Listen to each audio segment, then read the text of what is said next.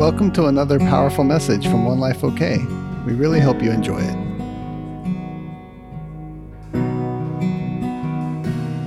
I am on part seven, I think, of Mihal's not here to tell me, but I think it's seven on the question the Holy Spirit asked me today. Um, we're on our our Oculus Prime um, series called Anointed to Demonstrate the Supernatural. I actually had a little flat slide for that too, I think.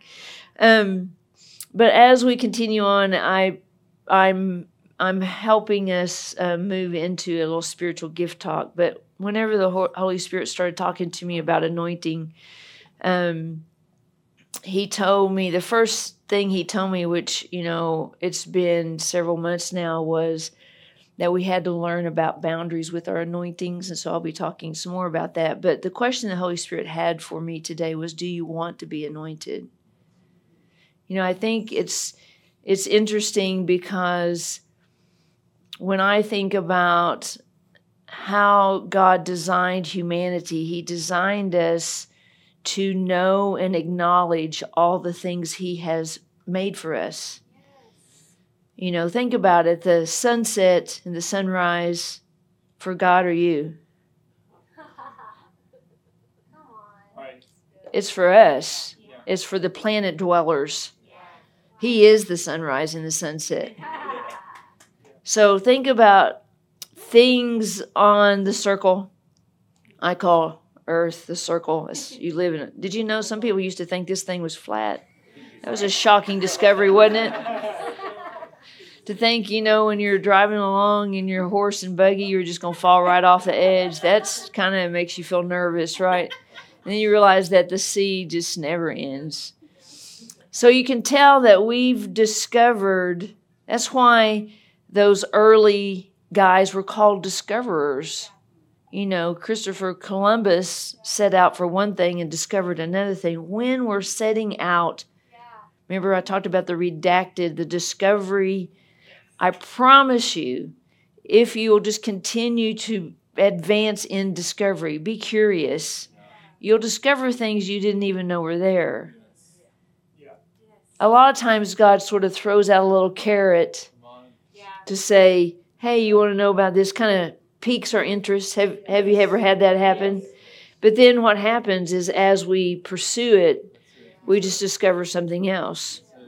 And I just love that. And so when he he gave me the answer, he said, "Well, do you want to be anointed?"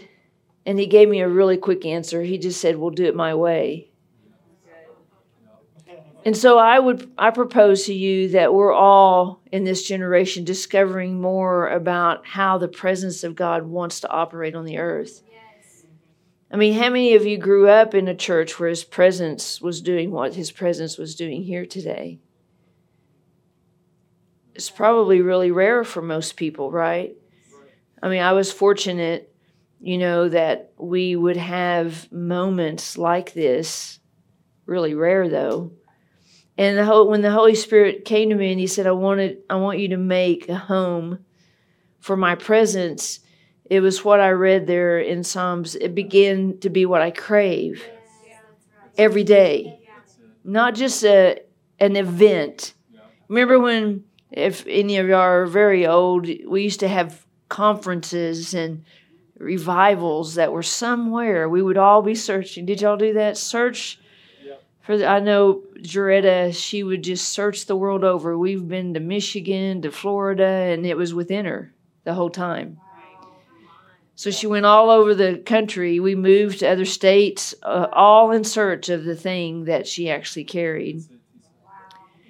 And so when when I realized that it was really about stewarding the thing that was already in me, that's just a different thing than going somewhere to have an event. Agreed? And so I I think it's really important that we learn to steward what we already have to where his presence has activity every day.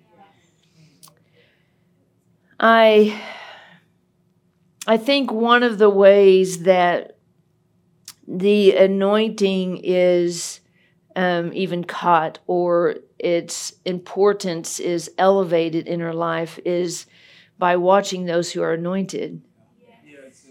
you know, because it's you you know whether you carry it, you know whether you operate in it, and you know whether you want it, whether you more want more of it. I like in First Corinthians, um, Paul said, "So imitate me, watch my ways, follow my example." Just as I too always seek to imitate the anointed one. So it got me thinking when Paul said that, what, who's the anointed one? Jesus. Jesus. And so if I'm going to carry the anointing, I have to carry the awareness of what Jesus carried. Yes. Right? Don't you agree? Yeah. You know, if um if you go into certain businesses, they carry a an identity. I always like to use Chick Fil A. Have you ever been to Chick Fil A and they didn't say at the end, "My pleasure"? Have you ever? I mean, I can't remember a time. Why? Because it's part of the language of the culture. The culture they've made, they chose. It's not like when you eat chicken there, you just naturally say that. You don't like so, like when you eat the sandwich, you don't say, My pleasure. It's a culture they created to give the customer that they value an experience of consistency. They could have made up any other word, right? And see, the kingdom is the same way. They modeled that business out of kingdom principles. If you really know their roots, they modeled it. So that's really what it, Paul's saying. There's a way of the kingdom that we're meant to model, imitate. Without us even knowing it, we probably didn't have the knowledge of it. We now imitate things that the culture we were raised in did. And and as we develop healthy families of tribes of communities of people we begin to say well, in this culture, that thing that you had in your culture doesn't fit. You know, my number one book that everybody goes through when they first come, or my desire is that they go through learning about the culture of honor that Danny Silk wrote. Why? Because that's my desire that everyone in here operate with the culture of honor. Now, think about what culture you were raised in.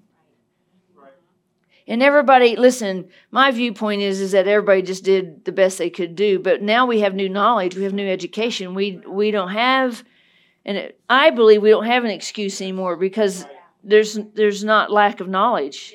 I mean, YouTube has every subject you can imagine if you want to grow in it. It has every book, everything, and so what happens is that when we come into the kingdom, and if we weren't raised in the kingdom, we bring with us baggage from our previous culture. Yes. Agreed? Yes. And most everyone um, weren't raised in the culture of honor. And so it's hard when you begin to try to implement things of honor with people who don't know how to honor. So, someone, you know, right now there's just sort of a movement, I think, even, oh, sorry, I feel like I could just fall down. There's a movement, even in here, of God trying to transform us from peacekeepers to peacemakers. Now, what's the difference? A peacekeeper is a people pleaser that says, I don't want to rock the boat. A peacemaker sees that what you're doing will never provide peace for you or a culture, and they're willing to confront it. The confrontation doesn't have to be ugly. See, if we don't get new definitions for the different things that God's called us to, then we'll just avoid doing them because we don't want to look like some. In a culture that's not honoring, confrontation is ugly. Whoever can be the most angry, whoever can be the loudest, whoever can say it the most, right? That's a language of a culture. And see, heaven's got a language. And in this language, it's promoting what Paul is saying is that is the qualities of Jesus. And part of stewarding the anointing well is that I have to steward the qualities of Jesus, even if I don't feel like it, even if it feels hard, even if it stretches me and it causes me to put my little temperament, my personality in a straitjacket or create boundaries. That's why the anointing rests on those whose awareness of Him is above everything else. Once your awareness of anything else gets in your eyesight, the anointing wanes. Because the anointing is about what the Holy Spirit wants to do that imitates Jesus.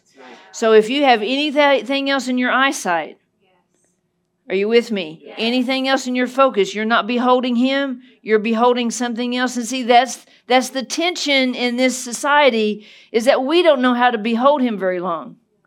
We behold him at home enough to feel good or enough for what I think I have time for, but it's but not enough to change me.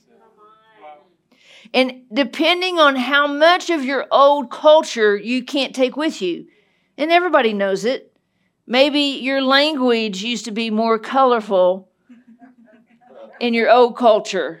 Maybe your big descriptive words were, you know, the colorful, non godly kind of language. Well, in the new culture of honor, you don't get to use that language, it means something different. And God will hold us accountable for when we do that. And, and that process of changing that, though, means I've got to elevate over here what God says is holy, what God says is right. And I've got to deal with what over here makes me feel like that that's the only language I know. And I mean, you can use language or you can use habits, whatever you want to. I'm just saying, those were all just things that we developed in a different culture. And, you know, uh, Sybil and I have been talking, and she's going to be doing some fun parenting classes for y'all. And, and it's going to be really fun, you know. And, but I was just, I was just thinking about that's the first thing is that as a parent, you got to develop new language. You know, because we, we just, we don't have the language of kingdom parents. We have the language of whatever whatever we saw in our parents that we don't want to be, that's our language. Oh, I sure don't want to do that, and I sure don't want to do that, and I oh, I don't want to do that, right? So we're trying we're more in defense, we're in the defense mode. I'm trying to not be something as opposed to being what he made me to be. Every parent is anointed by God to be a parent over their children. No one else will parent your children like you will. You know, when Aubrey began to own that process, then he began to show her who her children really were, as opposed to just trying to keep them not from being afraid. You know, it's just like yesterday, I want to tell a fun little story. Mimi, she, this is Mimi, by the way, raise your hand, Mimi. And um, Mimi has Roly is her little memester, and uh, and so she goes and gets him for breakfast on the mornings that he has lessons with who's he he's with you now. Um, so he's learning to play the piano. In fact, that's just going to be another commercial that Shooty's going to give you here in a minute. Um, and so they went out to eat. And so Mimi is she's generous. And so they were eating at the Big Biscuit. Have you been there yet? Yeah. I'm really not a foodie, but some, I talk a lot about food, don't I? and he began to ask her questions. He said, You know, Mimi, last time we came, you left a you left a really big tip and it it's like it made him uncomfortable. And I know I'm not telling the story exactly right because I'm trying not to be verklempt. But anyway, they were talking and, and he he decided he was going to leave the waitress a tip yesterday. And so he said that he was going to leave her $20. And so they sat there for a little bit and he was like, well, maybe not 20, maybe 10. You know, you know, they said that, you know, time, you know, that's why, you know, financial stuff has got to be acted on immediately because here we were just, you know, waiting on the, and then he got down to five and he got down to, well, never mind. But it was great because Mimi said, Roly, let me help you. When the Holy Spirit moves on your heart, you've got to yield. She said it in Roly language. And so she said, just ask the Holy Spirit again. So we went back to Holy Spirit. It was it was really the 20. Well, what was really cool was the lady came over the table and Mimi introduced Roly to the waitress. And so they began to talk to her. And she began to tell them how skeptical of God she was. But she was engaged to a guy that was a Christian, but she was kind of an atheist. And they just kept talking to her, and she began to cry, began to weep. And so, of course, now the excitement about giving is even greater, right? So they went out to the car, and Roly turned to Mimi and he said, I'm pretty sure her mind has been changed. See, it's just it's just that's a culture thing. That's our culture. I remember when Lenny didn't have enough money for dollar pizzas. It's a culture thing. It's a culture that says when the Holy Spirit moves on prompts my heart, I don't look to see what I have. Well, unbeknownst to all that, Cece's in her room yesterday and she came across a bag of coins. And the Holy Spirit said, just, I like how he breathes on you. Why don't you give that bag of coins to Roly? So she came to church last night and she asked Roly and Ollie if they had piggy banks. Of course, Ollie said absolutely not because you have to have money to buy a piggy bank because he just knows, you know.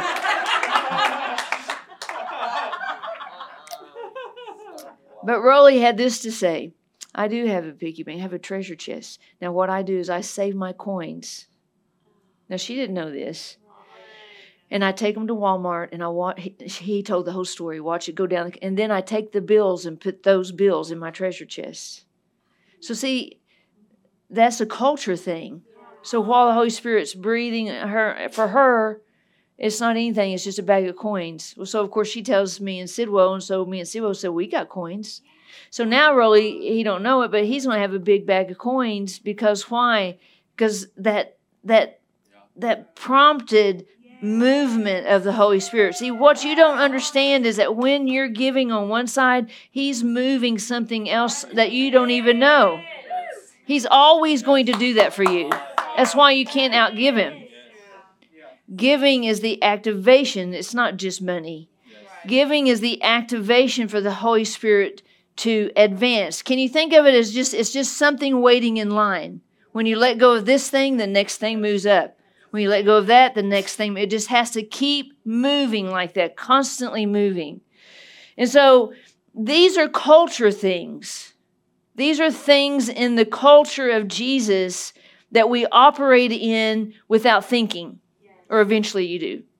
You know, when you're an orphan, you know, Heidi Baker tells a story about when the orphans come in, started to say Mexico, but I think it's further away, Mozambique. Then they're poor, very poor. And she says they have a refrigerator stocked full of pop.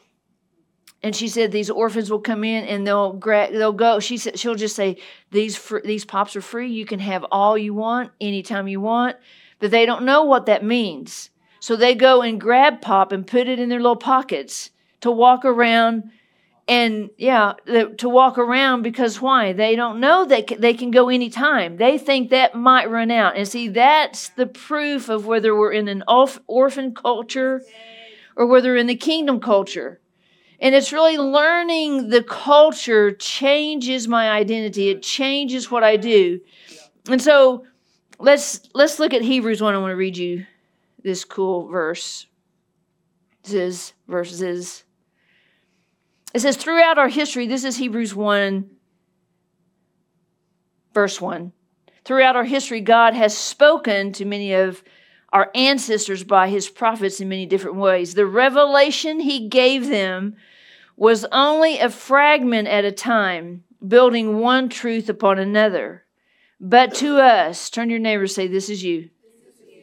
But to us living in these last days, God now speaks to us openly in the language of the Son. Right? Have you ever learned a foreign language? That's my one regret in life is that I should have learned a foreign language. I'm too old now. But um, with every language, there is um, inflection. There are ways that we describe things that mean something from our culture, right?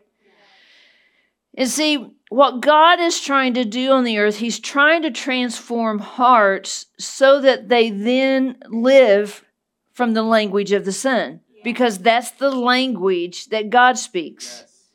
Now, I love the passion, it says, um, God speaks in Son. Like if you say, Do you speak Spanish? He speaks Son. Jesus is the language of God. It's the sonship of Jesus is the language that he now uses to speak to us. So that tells me what? That tells me when he speaks to me, he speaks to me as a son, like he would speak to his son, because he speaks son. So if I hear his voice and it sounds like condemnation, it's not son. When it sounds like you're not enough, that's not sin. That's a real easy way to distinguish if I am listening to the language of the Holy Spirit or if I'm listening to another language and another language makes me feel a certain way. Right. And so this is this is exciting because see in the old days, in the Old Testament, God did it line upon line. He did here a little, and then he did here a little, it was just it was kind of like one of those old timey typewriters where you'll type along and you did you ever have you ever typed on one of those? And you go zing and you go down the next line. That's the way he used to speak line upon line zing line zing line. Now that's not how he speaks. Now he speaks from his heart as a father to your heart as a son. That's the way god speaks. So he's always going to speak relationally. Yes. That's why the religious spirit doesn't work. Because the religious spirit uses some other language. What language is it? Condemnation. Can't do enough. Got to work for it. It's the language of work, so it's the language of the enemy. So, this should help us when we're thinking about, I'm actually wanting to be anointed. So I've got to learn this language of the Son. Yes, because that's the only language God speaks. So He doesn't speak through lies or condemnation. I don't even need to spend any time searching out whether something, where a lie came from. I don't have to do that if I don't want to. I don't have to pray like I'm shouting at something to obey me. See, all of that is language. If I know who I am, if I know I'm a daughter, and I know that I'm called by Him, and I know that He said I can do these things. See, that's why I have to go to the Word to see what He says I can do. Jesus said simply, let's, let's read it. Let's go over to uh,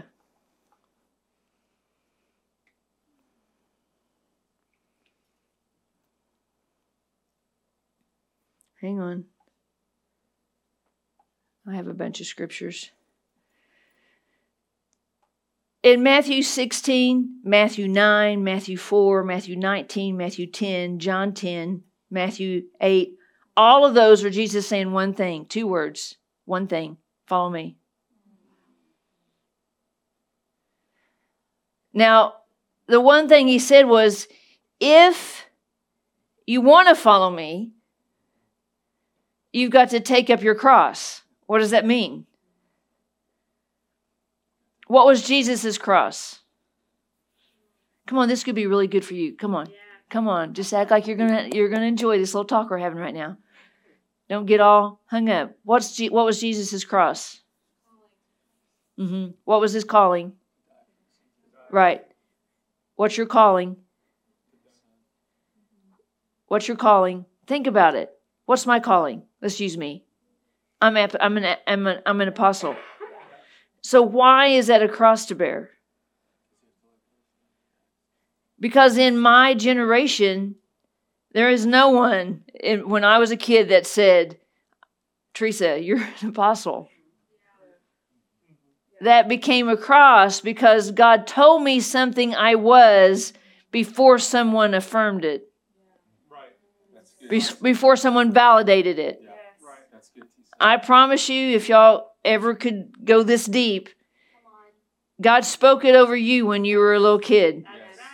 And because it wasn't validated, you exchanged it for something less. Come on, just look a little deep. Can you see it? And see, that's the beauty of the language of the Son, is because as long as you're doing that secondary calling,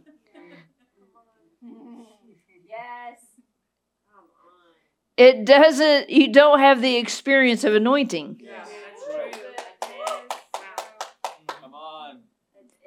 And see, God is still speaking the thing that He put you here for, even if you can't hear it, even if you don't believe it, and He'll keep speaking. He's a hound of heaven because He can't relent from what He said you were. He can't relent from what He made you to be, even if a bunch of people said you were something else and didn't validate you. And then by the time when you begin to say, well, I might be something outside the natural box of, you know, the, that the enemy right now is doing a great counterfeit of what God's awakening is. God's awakening is is that sons and daughters are going to be in relationship with him and they're going to hear the language of the son and they're going to know their identity.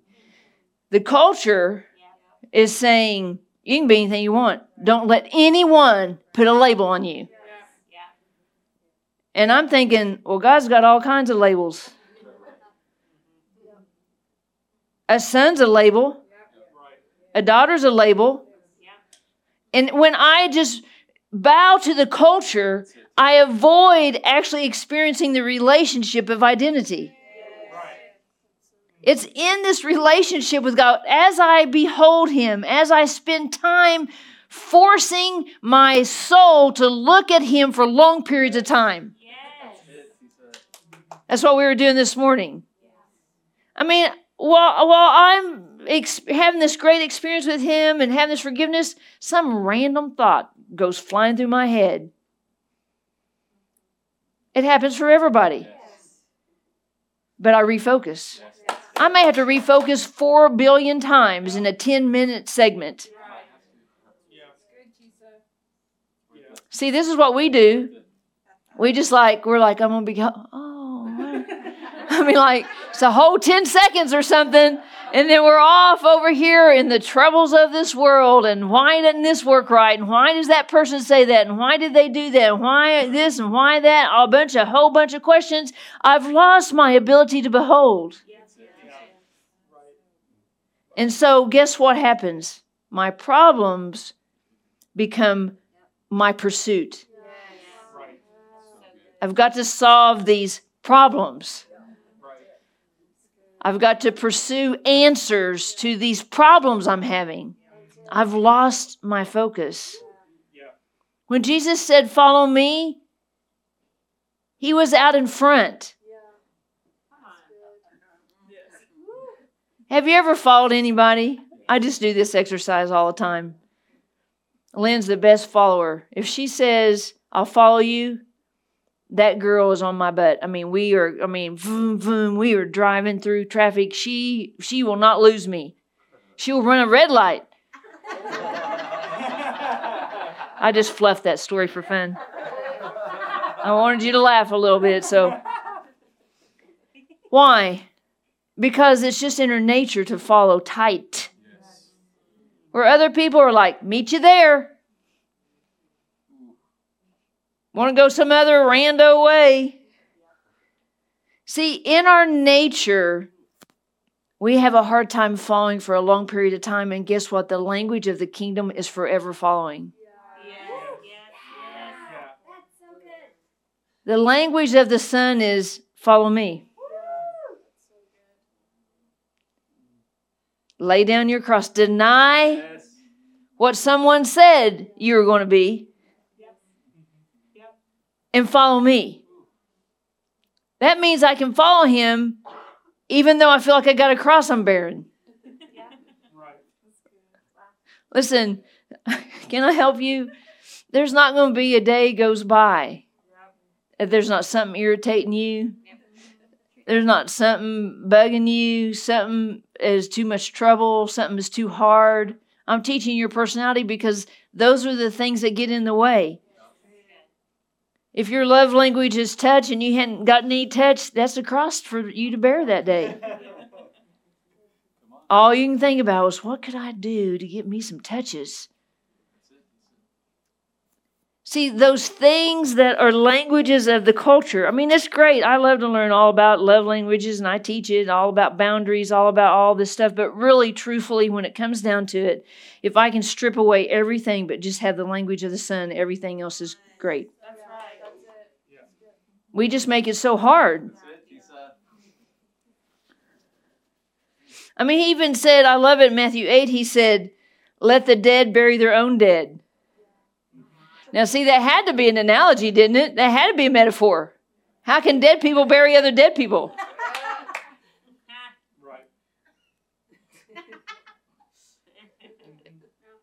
It was it was a metaphor. Do you get it? My paraphrase. Let me give you my paraphrase. My Teresa 2023 par- paraphrase. If a bunch of people want to live like a bunch of crappy ways, let them.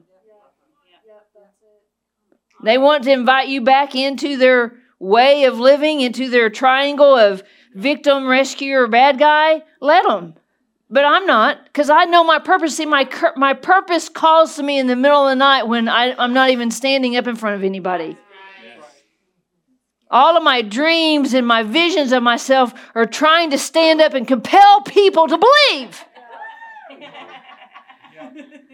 hoping someone gets it, someone runs with it, someone is life changing enough where they can have passion to do life great. That was an opportunity for all of y'all to cheer right there. No, it's too late. That was a golfer.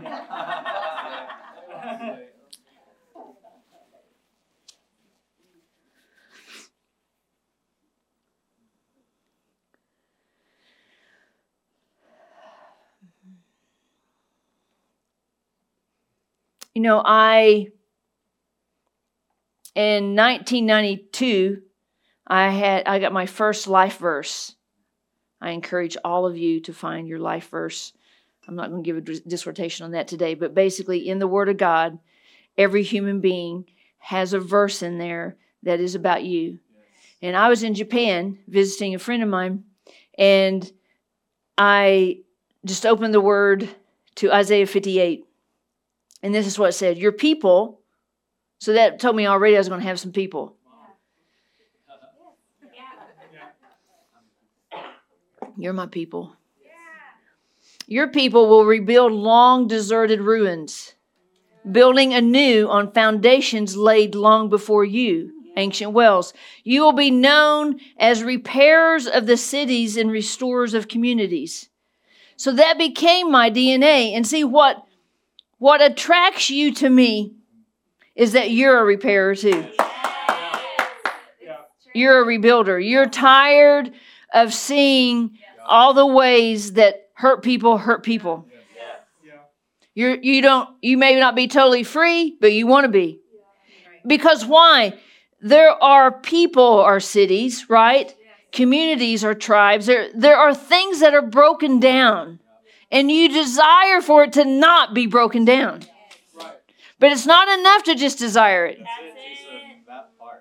You know, when I realized that people didn't even know how to fix nothing.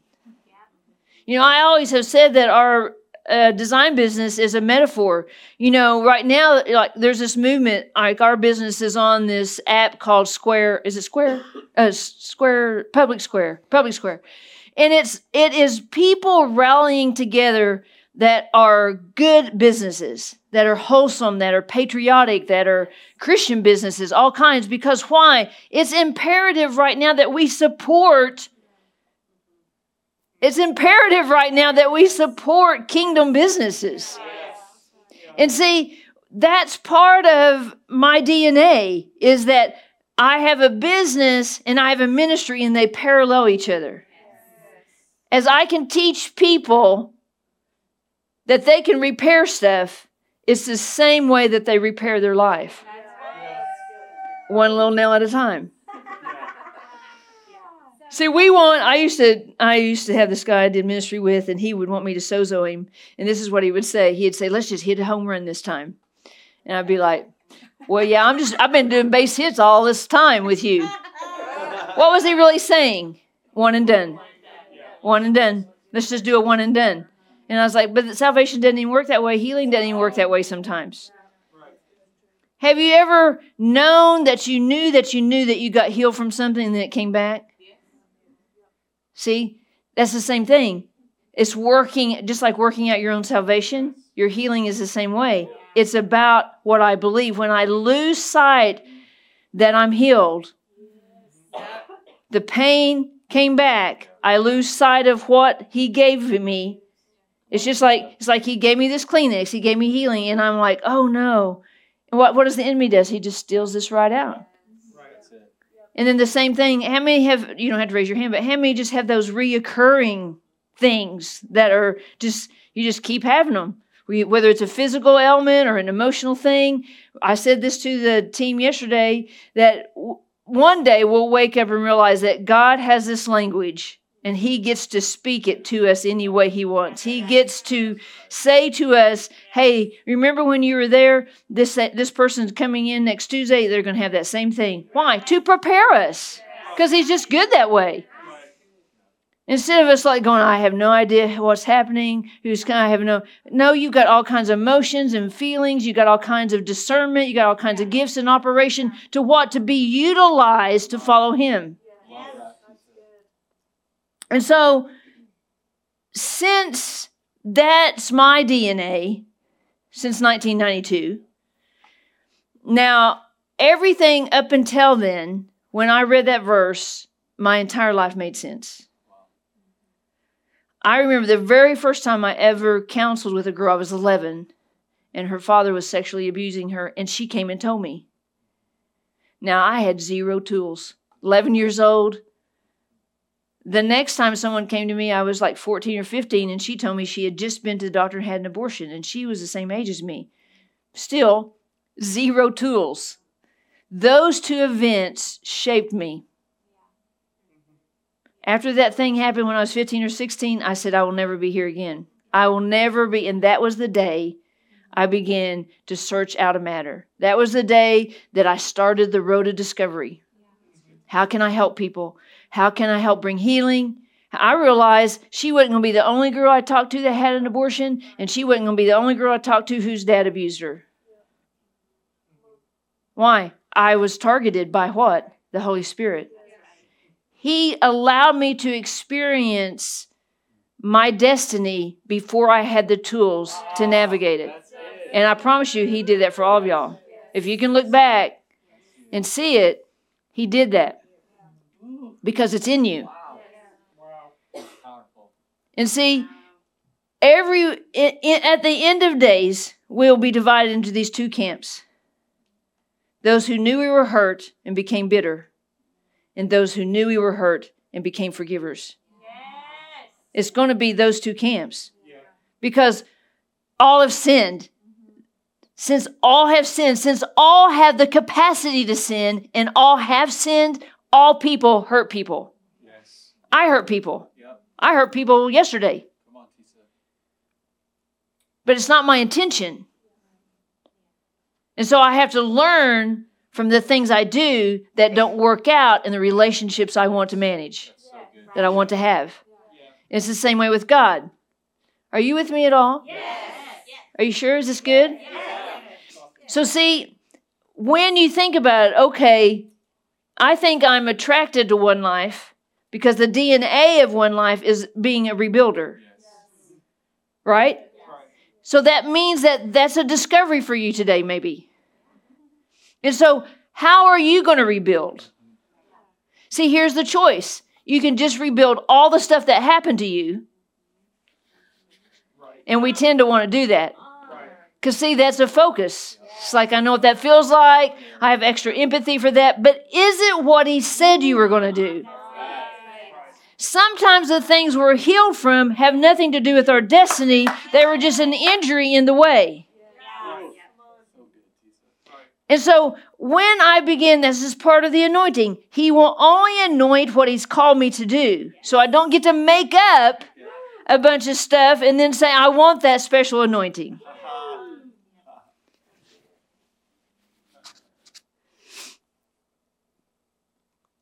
In Isaiah 61, verse 1, it says this. You can read, I love Isaiah 61. The mighty spirit of the Lord Yahweh is wrapped around me because Yahweh has anointed me who is this speaking about? Who's Isaiah speaking about? Jesus. It's in first person. Isn't that interesting? It's another lesson, but that's interesting. As a messenger to preach good news to the poor, he sent me to heal the wounds of the brokenhearted, to tell captives, you're free, and to tell prisoners, two different people, captives and prisoners, I know it sounds the same, be free of your darkness. So, what does that tell us about Jesus? He was a prophet, priest, and king. I'll give you the answers. So, since he's those three things, so are you. Wow. Prophet, priest, and king. Now, you know, I'm going to be talking about the gifts, and so don't be nervous about that word prophet. But this is what it says it says the title of Messiah is taken from the Hebrew verb to anoint. Messiah means the anointed one in both Hebrew and Greek. Isn't that cool? It says, This is the introduction of Jesus' Jubilee ministry. What does Jubilee mean? Mm, it's, it's the year of freedom, right? All your debts are, yeah, have been forgiven. We're talking about forgiveness today, right? I love this. It says the first three verses of Isaiah tell these things. It opened the door of the day of grace to the, to the world. Now, why did we need that door open? Think about it for a minute. That's the ministry of Jesus is that now we don't have to live under the covenant of the law. I don't have time to explain that either. I'm so sorry. But now we live under the covenant of grace. That's all you have to know, really.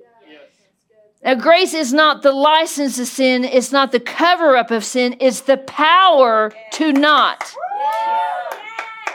And I love the word it says, but even if you do, because why? Because God knew why He made humanity with this ability to choose.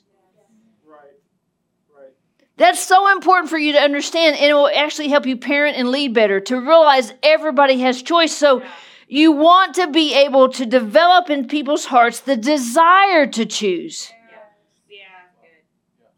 If it's just about a bunch of punishment, that's just a religious spirit. And so this opened the door to grace and it proclaimed that there is going to be a day that vengeance would be done upon sin, sickness, darkness. You're living in that day. Yes. Jesus won victory. He had vengeance over sin, darkness, and sickness. That's what he did. Salvation's for sin, healing is for sickness, and the keys of authority are for darkness. And that's the language of the Son. That is what God said Jesus would be. So if Jesus lives in you, that's why it's so important that it's not a prayer. It's a it is a decision of lordship. It's a decision of who I'm following. It's a decision of who's in charge of my life. It's a decision of rank. So when I decide that He's that, now I may have to pray every day, forgive me. That's part of the language of living in grace. I get to say, please forgive me today, and it's free. I don't have to go out and kill nothing. I don't have to go. I don't have to. It's it's it's a belief within here that he's still Lord. And so when he's Lord, then all of these attributes of him are mine. In fact, I am I am meant from his perspective to act just like him on earth. He designed humanity to be that conduit. That's why he doesn't live here anymore. That's why the power of the plan of Jesus is so powerful because one man could do something that would then put within your DNA the ability to do what he did and more. So, as a prophet, he came to preach this season of grace, this new season of grace. That's really what we're supposed to do as prophets.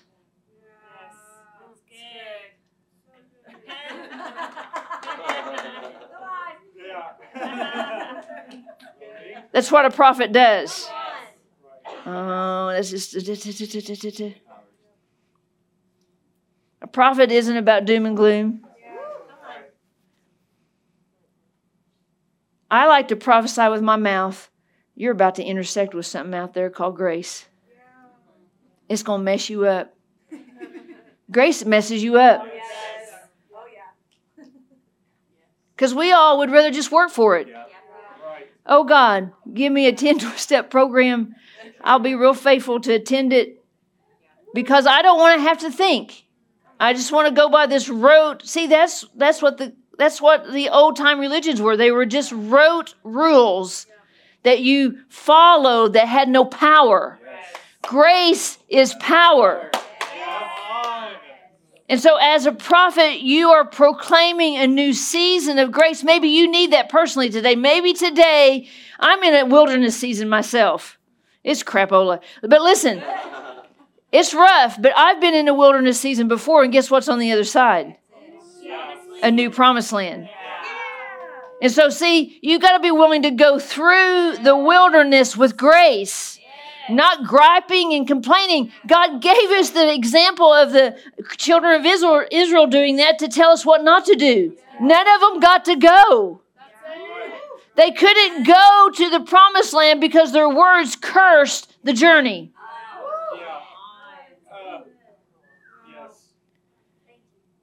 So be careful, little words, what you say. And see, if you hear something coming out of your mouth, because it's in the abundance of here that we speak, I would check it. I would say, well, why do I always say that over that? What am I trying to make happen with those curses? As a priest, he came to heal. That's why we can.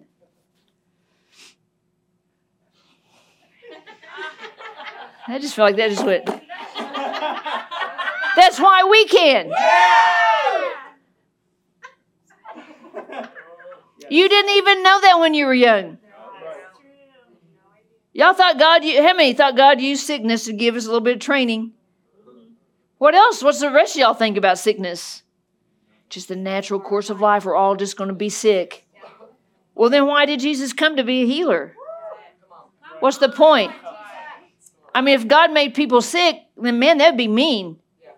Jesus, come and be the healer, and they'll just make it so you'll have an activity to do, Jesus, every day. Just you just have an activity every day to just heal something because you just no. It's an identity. As a king, he came to decree and herald peace and freedom to the captives. Who's captive? Tessa said it today. When he wept over Jerusalem, he was weeping over you. He was weeping over the days that you were in torment, where you didn't know you could be free. Do you remember those days? I mean, a lot of you in here were suicidal. Why? Well, who wants to live like this? It's a bunch of crapola. But see, when you begin to taste freedom, you're like, I don't know how, how do I get more of that? Remember when they first came out with Krispy Kreme donuts? We thought we had died and gone to manna heaven. Do you, remember that day? I mean, they used to wait in line for two hours for a Krispy Kreme donut. Do you remember? Does anybody remember that day? Only the donut lovers. They they what we got? Mm, we got to taste mm, mm, that hot Krispy Kreme donut. Here we are on food again. See, that's what happens when you get a taste of freedom, and then you hear someone talking that's not free There's no junior Holy Spirit. This eight year old grandson heard the language of someone saying they weren't free. Because there's no junior Holy Spirit. So the moment he heard it, the girl hadn't even said it yet. He heard it in here. That if I just give what I have, it's going to release freedom to her captive heart. And what did he do when he got to the car? He said, he prophesied grace over what he gave. Her mind's been changed. He didn't go, he's eight years old. Probably went on and picked a booger later. Who knows? Because why? There's no junior Holy Spirit. He just breathes on whatever has the most childlike heart. Because it's the language of the Son. You know, it's like I said the other day. You know, I just commend Bailey because she realized as a shepherd of her little sensitive little melon child who has this tremendous call of God on his life that she had to put him in a place where he could be shepherded differently. Remember what I said last week? Parents, you're responsible to put your children where they can be shepherded. We, as spiritual parents and natural parents, we've got to breathe on our children and say, where do they need to be shepherded? I commend Alicia, Alicia because she said, well, These girls of mine need to be shepherded. I mean, Shooty loves these two girls like, I mean, she's talking to me about them all the time, trying to make plans. What can we do? She, she, why? Because she needs to shepherd them. She needs to bring them in. She needs to love them because she has love to give to them. Because why? She's a prophet, priest, and king. She's experienced the language of the Son. And so when she sees somebody doesn't know this language, she has to breathe on it. Yeah. Yeah. Yeah. There's a lot of, uh, no. Don't do that. Uh, no, don't think that. Why? Because it, it's, the, it's a new language. They didn't know the language of the Son. No one has to care because now someone does. And see, that's the invitation of the Holy Spirit. Pam's going to come and lead us in communion. And I wanted to finish my part with this one scripture. We're going to talk about it next time, next Sunday, I think. 2 Corinthians 1 21. Cheryl, if you want to go ahead and grab communion. It says, Now it is God who establishes and confirms us in joint fellowship with you in Jesus. So, see, I know you thought you found this place on your own, but you didn't. You didn't really have any part of that plan. You were just actually aimless, is really what you were. and you just ran into something that tractor beamed you right on in. To, in a joint fellowship to what? To put you into Jesus in a new way. Who has anointed us, empowered us with the gifts of the Spirit. Aren't you, aren't you excited to learn about the gifts of the Spirit? I mean, if you could just spend this week telling the Holy Spirit, man, I don't know what all these packages are. Man, I know there's stuff in me that I don't know what they do or are these mine? I don't know anything. But if you'll just teach me, if you just become hungry to be taught, be in that discovery. It says, It is He who has put a seal on us. And it's He who has certified us as His. Put a stamp, bam, stamped your mind. That's what Shooty did. She said, That is my bam, that Madly is my bam. They didn't even have a say. They had stamp, bam, bam, mine. So when she's at home praying, she says, They're mine. Devil, you cannot have them. They've already, I've already marked them with the love of God. They are a target. Oof, wouldn't you want her to target you? And He has given us the Holy Spirit in our hearts, hearts as a pledge, a security deposit to guarantee the fulfillment of his promise over our lives. That's what the Holy Spirit is, is it's God saying, you have a promise and I'm to fulfill it. Come on, Pammy.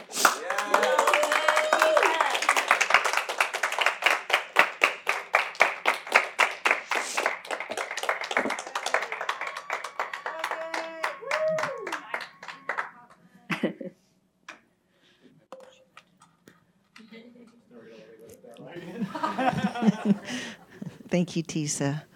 We're living in the language of the Son right now, aren't we? Mm.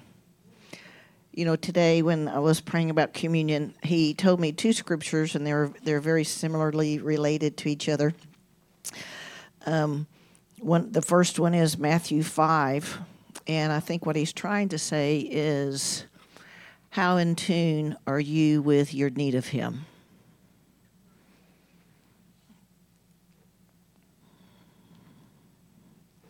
That's a really good place to be. You know, on the Sermon on the Mount, the famous uh, teaching of Jesus, the very first thing out of his mouth was, Are you acquainted with your deep need of me? Blessed, spiritually prosperous, happy, a person to be admired is the one who is poor in spirit those that are devoid of spiritual arrogance, those who regard themselves as insignificant, for theirs is the kingdom of heaven now and forever. And so I kind of just wanted to start off with that as we're talking about receiving communion from God who's given so much in His Son. Can you allow yourself to have need of Him? You know, can you recognize Jesus, you're the one I need? You're the one I want. You're the lover of my soul. The other scripture that he told me that was very similar to that was in Revelations 3:17 where he was talking about people who would come and say, "No, I'm good. No, I'm good. No, I'm I'm good." And his answer to that was that you don't recognize you're spiritually ignorant. You have no idea what you're in need of. And so I love what he's saying there is once we awaken to, wow, you're the one I need. And we begin to look to him for what we have need of, then what the Father intended for us to receive through Jesus in our relationship with Him does make us enjoy our sonship or our daughtership. You know, in that Revelation 3:17, he says, it, it's better for you to be cold than apathetic, indifferent, it's better to be cold. Because if you're in a state of coldness, then you know you're lacking. I mean, we have some in the room that are apathetic. I'm just here. It don't really matter. It means nothing to me. I'm just in, just here for a different reason than for love. You know what he said to that? He said, you think you're rich, you think you're good, but really your condition is you're wretched, you're blind, and you're naked, and you don't even know it.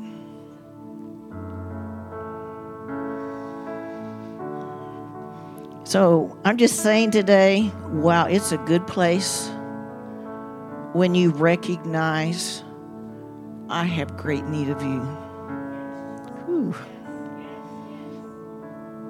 That honors him because you have to understand when it says, Blessed be the Father of our Lord Jesus Christ. I bless the Father because he gave me the Son that brought me into a relationship with you and opened up my ability to experience life in a whole new way. And so to me, that's what communion is about to me. It's about looking at the Son and saying, I honor you. I'm grateful for you. I look to you. You delivered me, you healed me, you saved me, you filled me with your Holy Spirit. Whew. You shaped my off thinking that brought me into an alignment of prosperity and and living well with you. Well, I mean, I love personally whew, just to look to him and say, I need you here. I need you. I need you. I need you. And even moving beyond that, uh, beyond that, from not only that I need you, but I want you. You know, some of us just need to start with I need you. I think I'm good, and that's a scary place. You can go ahead and pass that out, Cheryl. If you think you're good, you're in a scary place. Because he said, apart from me, you can do nothing. You cannot do a thing. So if you think you're good, you're in a real scary place. You're probably cold. You might want to engage your will to say, I choose. I choose to need you. I choose to want you. I choose to look on you as you as you are in your fullness. And so I'm just saying there's an experience that he wants us to have with him today. That he wants us to look onto him and say, I need you. I need you, Jesus. I need you. I need your body that was broken and sacrificed for me because I need healing today. My soul, the way I think, the way I process, my desires, my attitudes. I need what you are and who you are in that place. When we drink the cup and we say, Thank you that you made an eternal covenant with me, you came and apprehended me, you took a hold of me, and you pulled me to yourself, and you said, I will forever be relationally bound to you. We need that. You need that. How that pouring out of his blood says, Let me come, son. Let me come, daughter. Let me completely wash off all of the debris of your life. Let me extract the harm. Let me remove the heavy weights of guilt and shame and unforgiveness. Let me unbind you, give you wings so you can fly in the spirit realm with me. And so, as we take communion today, I think He just wants us to look Him in the face and say, I have room to see you more clearly and more fully today. I have a place of need, and, and some of you might be positioned to go past the place of need into the place of want. I want you. I love you. I crave you. I bind myself to you, Lord Jesus. You're the lover of my soul. I hunger and thirst. You're what I think about. I long for your ways to remake me. Restore my beauty. Whew. Restore my passion. Restore my life. So, Jesus, we're not apathetic today. Whew. We're not insensitive today. We freely look unto you and say, I need you. I need you. I need who you are. I need what you have. I need to be under the shadow of your face shining on my face. I need your countenance to radiate over me. I need to hear your voice. Call me your son. Call me your daughter. I need your training. I need your reshaping. I need your remaking.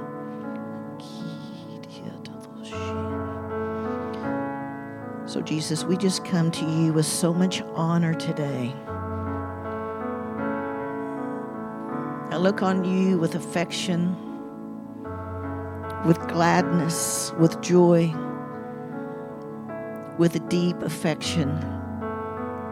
And I say, I see you, I recognize you, I'm looking at you, I'm inviting you to come in come in and do a new thing today. So as you take the bread, just take a minute with that. Just say, Jesus, every choice you made for me, every decision that you made to follow the Father's way, to bring me into the place I'm living in today, I thank you. I thank you. I thank you for your precious body. I thank you. So I look to you today. I'm looking on you for healing. I just just look to you for divine health. I'm looking to you for divine health because you have it. You have it to give. So it's my joy to be invited to the table today to eat of you.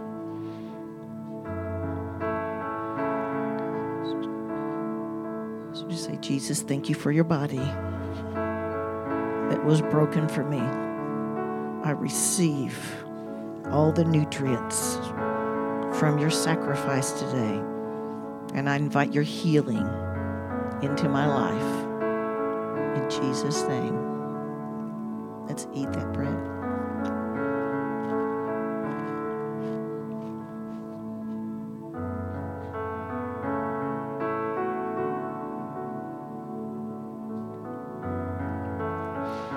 You know, Jesus, I thank you that you're not just a one time meal, you're my forever meal. You're my forever meal, Jesus. You're my forever meal. It says you can come and eat as often and as frequently as you want. You're my forever meal, Jesus. I will forever come. I will forever look. I will forever draw from you. I will forever eat of what you're saying and what you're doing. You're my forever meal, Jesus.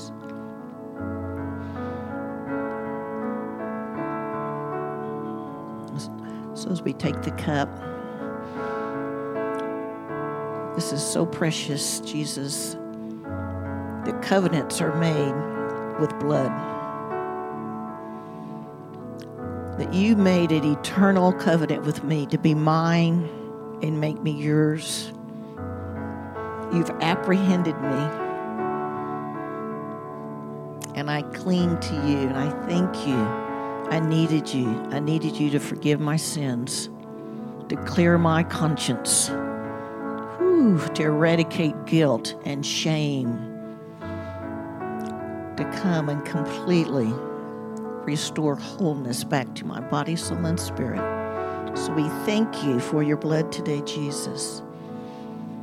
Yeah. So we drink of it and we invite you to wash, wash our minds, wash our hearts wash our spirits. Whew, yeah. In Jesus' name, let's go ahead and drink the cup.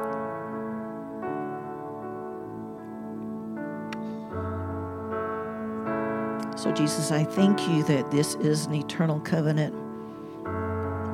You said the kingdom is not just trying to eat something or drink something, it's deeper than that. It goes deeper. This goes deeper. Communion with you goes deeper, it goes into the deepest places of me. It leaves nothing undone. It washes me from head to toe. It goes deep.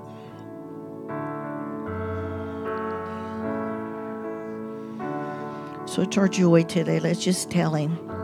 It's our joy to say we don't not only do we need you, we want you. I want you. I need you. I love you. You're beautiful. Just invite you to come and just continue just to clear away things that get in the way of seeing us, seeing you fully. Jesus, we want to see you fully. We're so grateful for the gift of you. I just thank you for all that you're doing and all that you're done all that you're going to do. Thank you for the way you're restoring from the inside out, making us new. Thank you for the way that you're reshaping and rehealing and reconnecting families. Thank you for how you're awakening destinies. Thank you for removing heavy burdens and dead works so we can live fully engaged with who you are. So we breathe you in today, Jesus.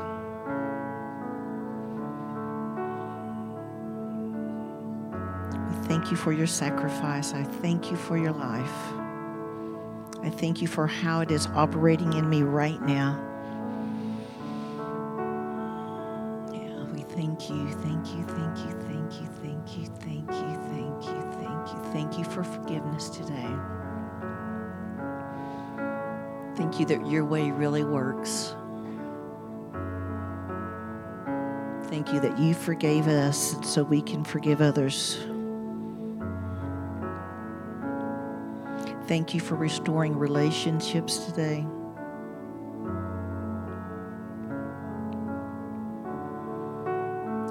The journey with you. Just tell him again, say, I need you.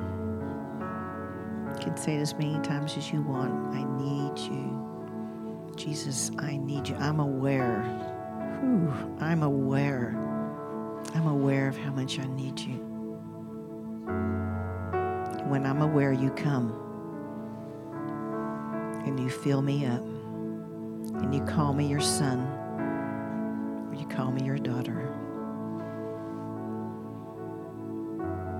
Thank you, Jesus. Thank you, thank you, thank you, thank you. Make all the places in us. Bring it under the lordship of who you are. And beautify your church. We bless what you're doing. In Jesus' name, amen.